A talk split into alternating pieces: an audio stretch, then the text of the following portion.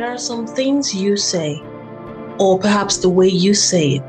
There are some things you do, or the way you do them, that can upset another person, and vice versa. We all have the potential to create an inconvenience for others, and people have the potential to create the same for us. So there is bound to be conflict happening in our world at one time or the other. How do we minimize that conflict, or better still, prevent it from coming into a place where we feel strife, war, disaster, and pain? This is something that you and I can do, starting from ourselves, starting from the way we relate with each other, and also showing our children how to do the same. I am Dr. Dunni. I'm the award-winning mom empowerment coach. I'm a family doctor, international speaker, best-selling author of the book, Every Mom is a Super Mom, your host on the Wellbeing for Mothers show. And today I'm going to be talking about conflict. I know it's not a pretty word. It's not one of those words that we love to talk about. But you know what we do on this show? We talk about the good, the bad, and the ugly, the truths of motherhood, the truths of life, and what you and I can do to improve our well-being. So sit tight, grab your favorite drink, and let's talk about this very important topic that impacts us one way or the other.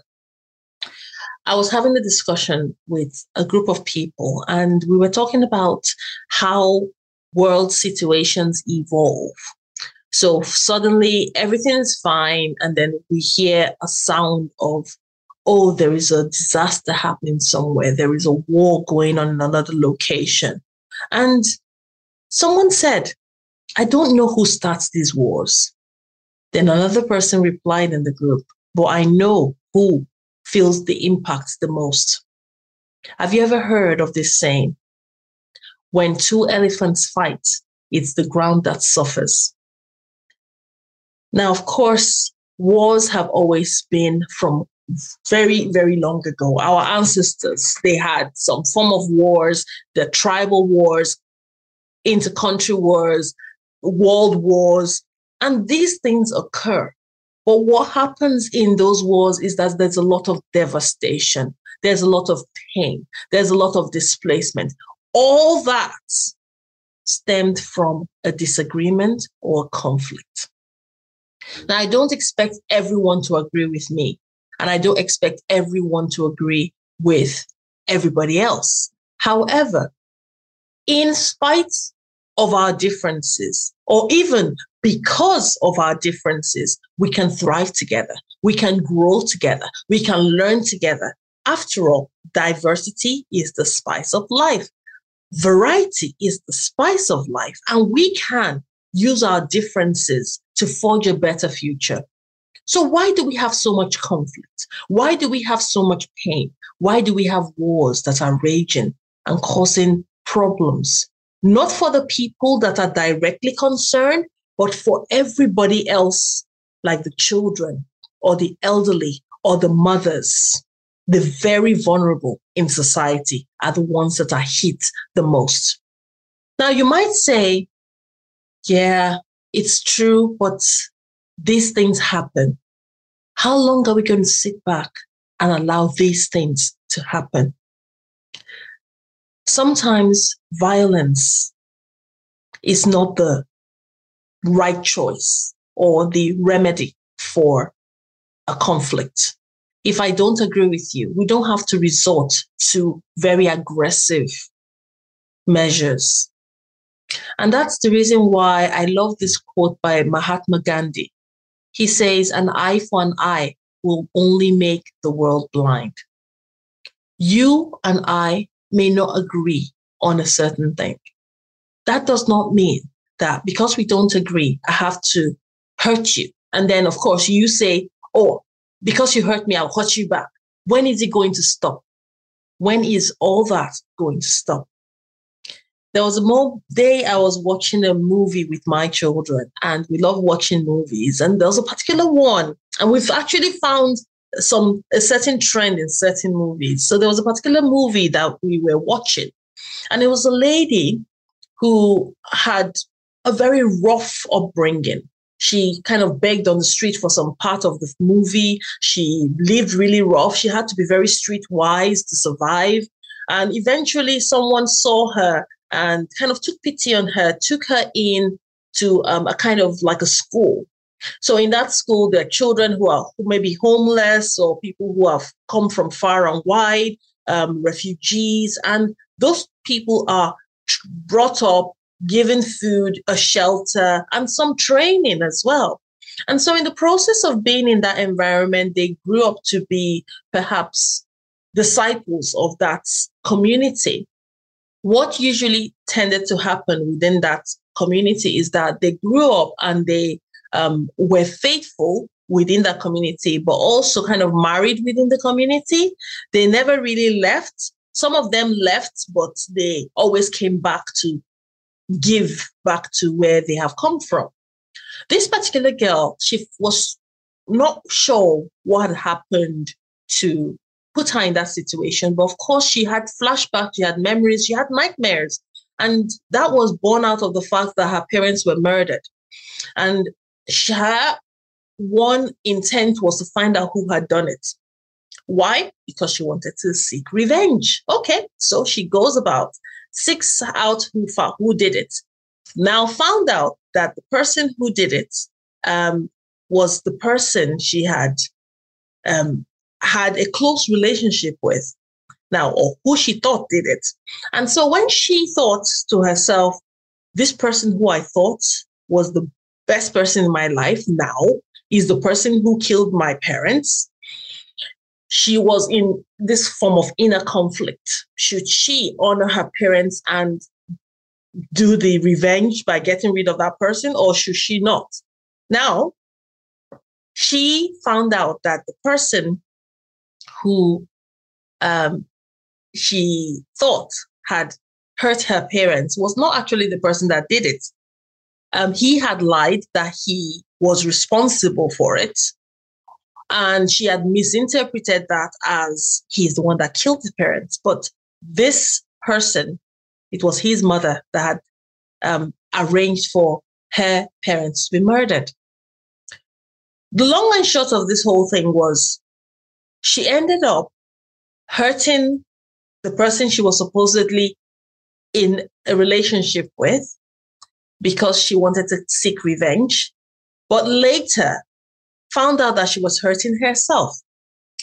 And that is something that conflict does.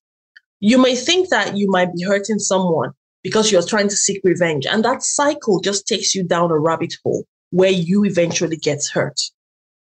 And so how do we minimize conflict? There needs to be someone to step in. You don't both have to come to a table and discuss and agree. Yes, it's good if you can have a roundtable discussion, but you know, there's some people that are just inherently immature or inherently confrontational, or perhaps they're the kind of people that don't just like peace. They like to have some form of strife or an upper hand over somebody else. And nobody likes to be on the lower end of the receiving stick. The people want to be at least independent or self-sufficient and not be answering to others. But in this world, we have people who need to answer to others. And so for that reason, if it's okay and if it's feasible for you to sit around the table and have a discussion, that's great. But if it's not, you can be the person to step up. Now you might say, why should I be the person to step up? Because when conflict happens, it impacts you mentally, emotionally, physically, and sometimes even goes spiritually, financially.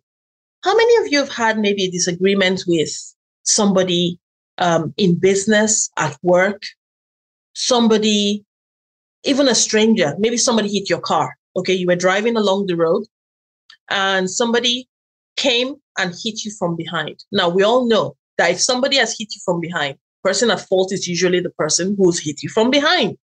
Now, you say to the person, hey, you've hit my car. Please, can you settle the accounts? Let me get details of your insurance company. You're trying to sort that out. And while you're doing that, the person says, no, I'm not going to give you. It's your fault.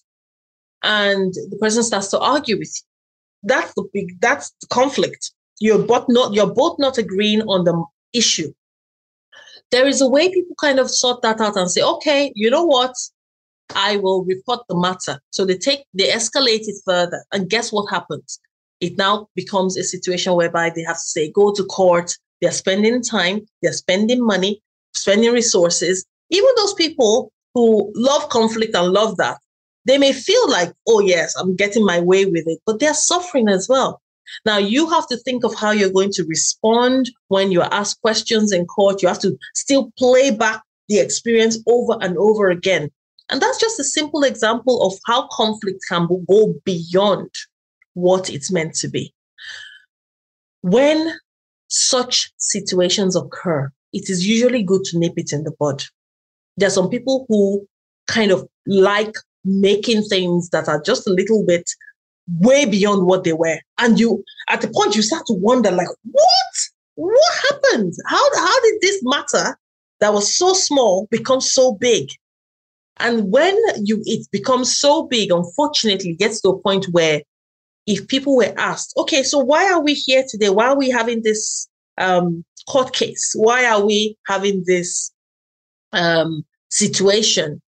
Nobody or few people will be able to recall that one statement, that one phrase, that one deed that caused the problem, because everything has been blown beyond proportion.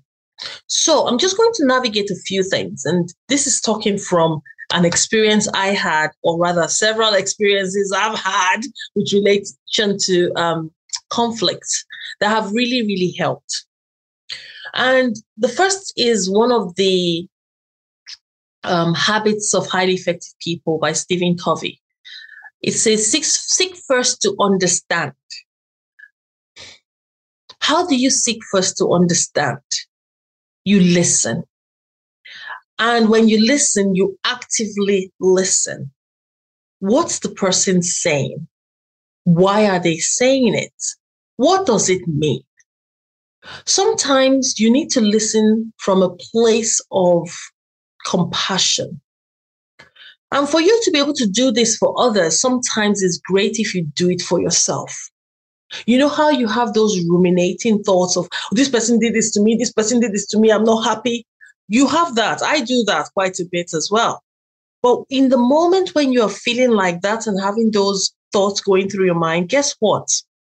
Allow yourself to be heard.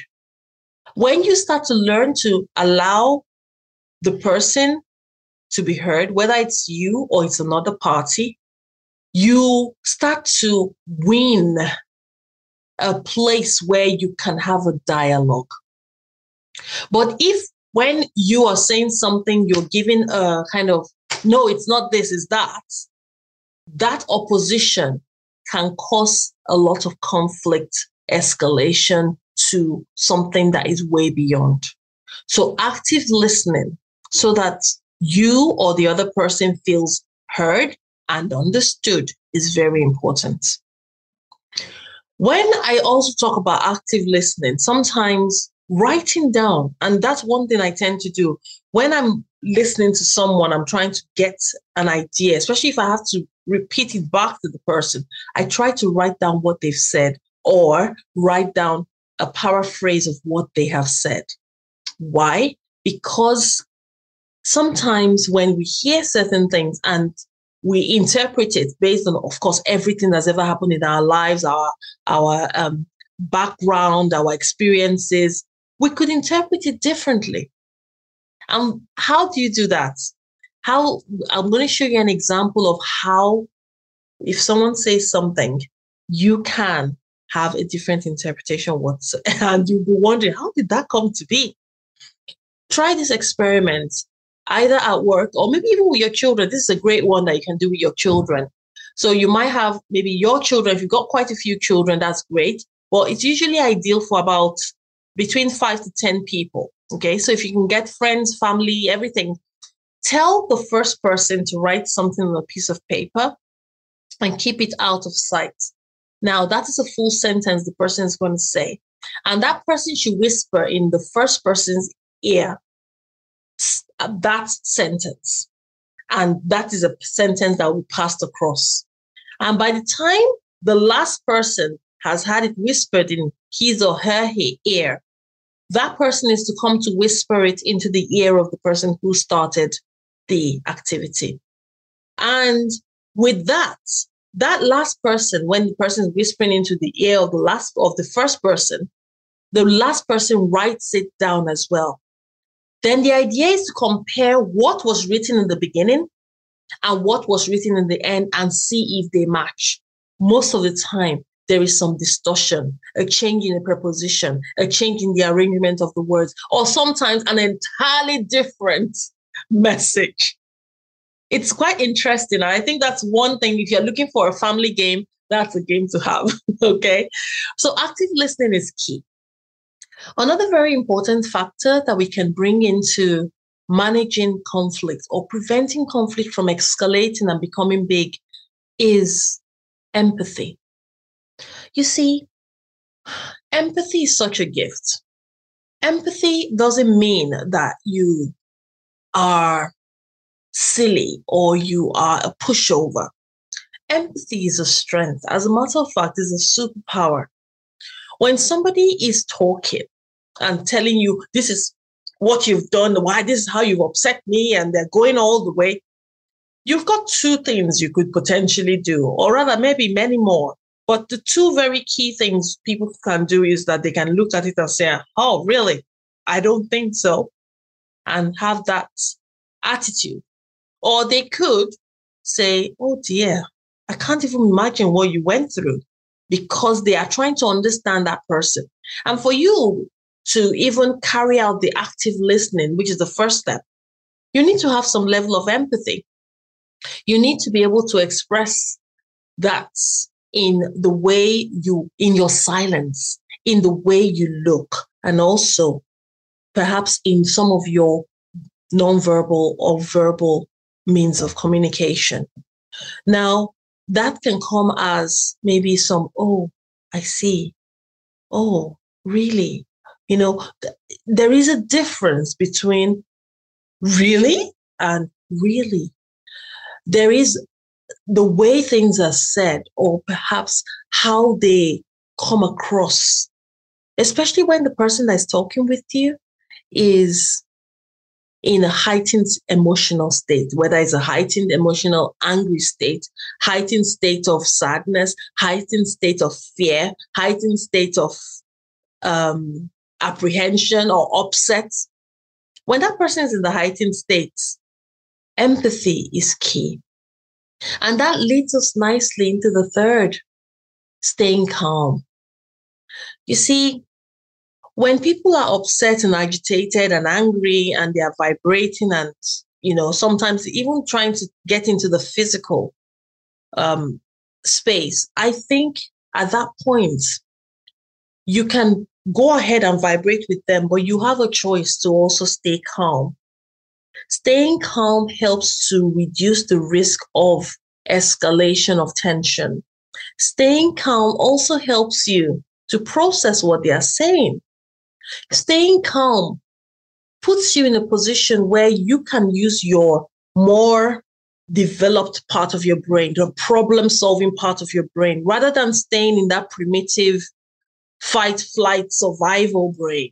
That person who is emotionally volatile, angry or fearful or whatever it is that's making them upset, is in that state of survival. I had a situation whereby I was having a discussion and the person just went into that state, and I just felt so sorry for them that, oh my goodness, I can't even believe what experience this person would have had to get them to that state where they feel so threatened. You see, there is this saying, all lizards are crawling on their tummy. You do not know the one who has tummy ache. When I was reflecting in my mind, and after this encounter I had, I thought to myself, I do not know what this person has been through that has made this person behave in this way. But I can see clearly there is some form of traumatic relieving that is happening. The person is reacting to this situation, that's such a small situation, in such an inappropriately exaggerated version. And because of that, has gotten themselves to a state where they are emotionally volatile. Unfortunately, in that state, they may not be able to think clearly. Unfortunately, they may do or say things that they wish they never did. Your position of being calm is so important. Some people can calm down just by breathing. Some people can calm down by meditating. But of course, if the person is right in front of you, you probably will not be able to do the meditation. Some people have certain ways by which they soothe themselves and get themselves into a state where they feel that calm. I've talked about quite a few of some calming techniques in my best-selling book, Every Mom is a Super Mom. So you can have a look and just see which one suits you best. Because there's sometimes when you feel really upset, really angry, and you feel like you want to just burst. And that's the time to calm down. Sometimes you might need to walk away from that situation so that the tension is dissipated. These are certain things that one can do, okay? Now, when eventually you get to a point where you are kind of, okay, maybe trying to address the matter, you've done some active listening, you're empathetic, and you're staying calm in spite of everything, remember that you don't have to compromise who you are. You don't have to compromise your stand.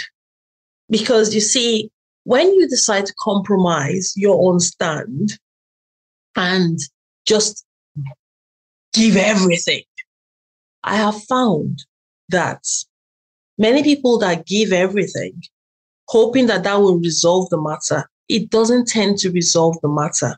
And they end up feeling more angry or regretful or frustrated.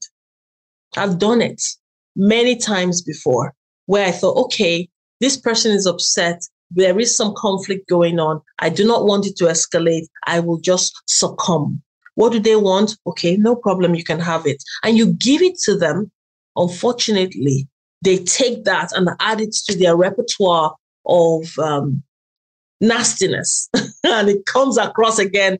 And then you feel, whoa, I just did that thing because I wanted everything to calm down. And this person has just utilized it as a weapon against me.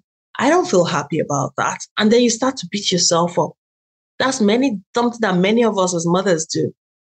So make sure that while you're trying to resolve that conflict, while you're trying to minimize the escalation, don't compromise to the point where you feel uncomfortable. Compromise is something that we do every now and again. I mean, I want to go to a Chinese restaurant. Another person wants to go to an Indian restaurant. At the point I say, okay, you know what? Okay, I'll go to the Indian restaurant because I like this particular dish over there. Or someone says, oh, I would like to go to the market. Another person says, I want to go to the library. And then we'll say, okay, you know what? Why don't we'll go to the library, pick up a book or two, and then go to the market. So it's like a win-win for everyone. That's the idea. But when it gets to a point where your compromise is now making you so uncomfortable and you feel that problem where that is causing like something is being unfair, that is a big, big no-no as much as possible. Because you don't want to resolve a conflict and you are in conflict. Because the worst form of conflict is the inner conflict. Outer conflict, yes, we see it, it has problems, but the inner conflict is what causes lots of mental health conditions. It's what contributes to chronic health conditions. And research has shown that when you are in that state of upset, of emotional disruption, you can affect the normal processes in your body that help with regulating of your body processes. And when that happens, you then have people developing hypertension, diabetes, even cancer growth can occur. So that is the reason why your health and your well-being is so tied to your ability to manage effectively conflict that you face on a day-to-day basis. The other thing one needs to look at is a win-win situation. Okay, what can we do? Where can we bring out that win? Where can we be at a situation whereby it's not you are going to suffer and I will enjoy, or I will suffer while you enjoy, still boils down from the last point that we raised as well, where you don't compromise to the point where you feel uncomfortable. So that win-win is so important.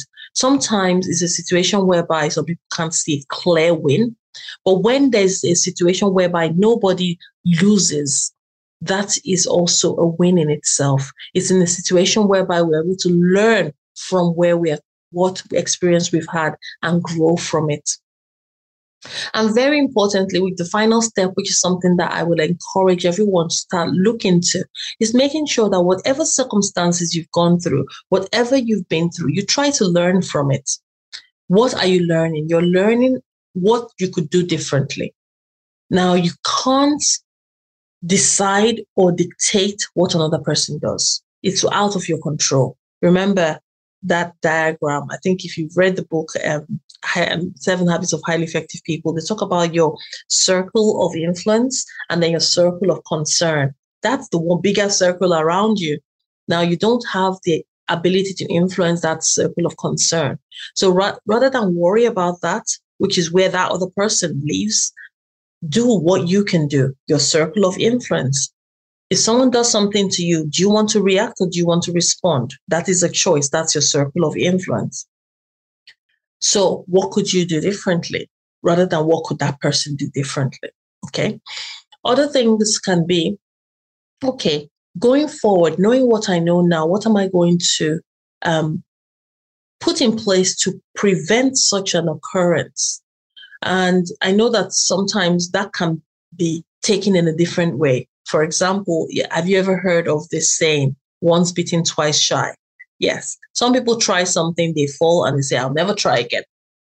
Some people try something and they fall and say, I'll never do that again. Now, I think at the point in my life, and I still struggle with that sometimes, where something happened, I'm like, no, I ain't going there. Nah, no way. I'm not doing that again. And really, I know in my heart that that's not the best choice. However, there are some modifications that I've tried to incorporate where rather than say I would never, and that's one thing that the word never sometimes makes you go, is it really never? Okay, I will choose not to do this. That's a little less imposing. So there are certain times when rather than say I would never do that again, okay, you can put a situation whereby you think, okay, this has happened. What are some contributing factors? What did I contribute to it? What were the things I did that made it happen? Some of them are outside your control and you couldn't do anything about them, but what could you have done differently? And at that point, you can say, okay, if this should happen, I can have one option, two options, or three options to tackle that situation. Okay. So this is not a all or nothing. It is not a no or never. It is a situation whereby you can have options. Okay. Life is not all black and white. It is a huge array of colors, and you can choose any color to paint the future you want, to address the issues in front of you, to reduce the conflict that you encounter. Because by virtue of the things and lessons you've learned from a conflict you've been in, or a conflict that you maybe were able to avert, or a conflict that you actually went through and you were totally battered, those lessons learned help to shape your life. They prevent you from making mistakes.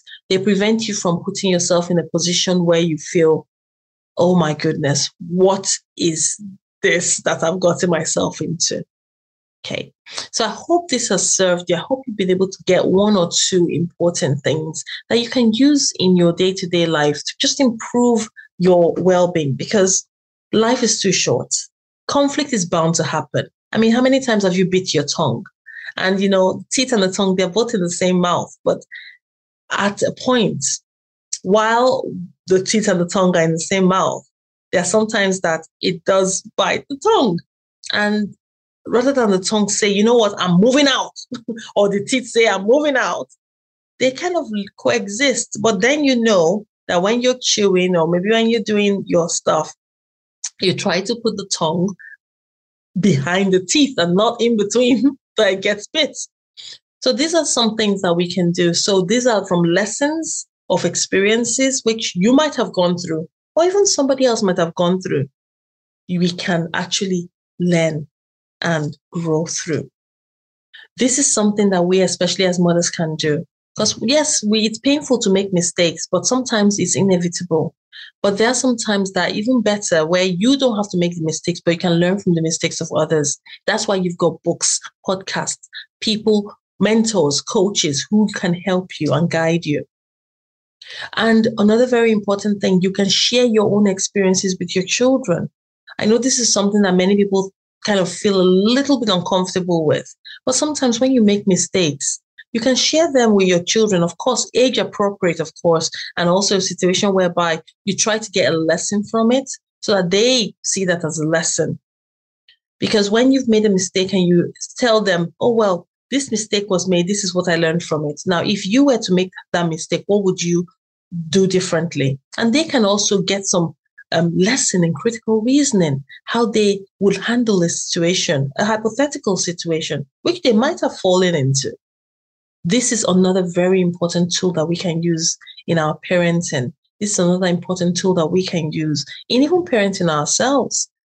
So it's been an absolute pleasure being able to talk about conflict. I know this is not a very, very pleasant topic, but it's something that we need to talk about, because times come when families come together and there's a lot of conflict. It's end of the year, people come together and there's conflict. You get to work and there's conflict. You go to business and there's conflict. As you're put on the television, you're listening to the news, there's just conflict everywhere. It is such a devastating thing. It's a reality of life, but there are ways that we can minimize conflict, prevent conflict, or even if we've been through it and it's really painful, we can learn from it to prevent any further deteriorations of our human relationship.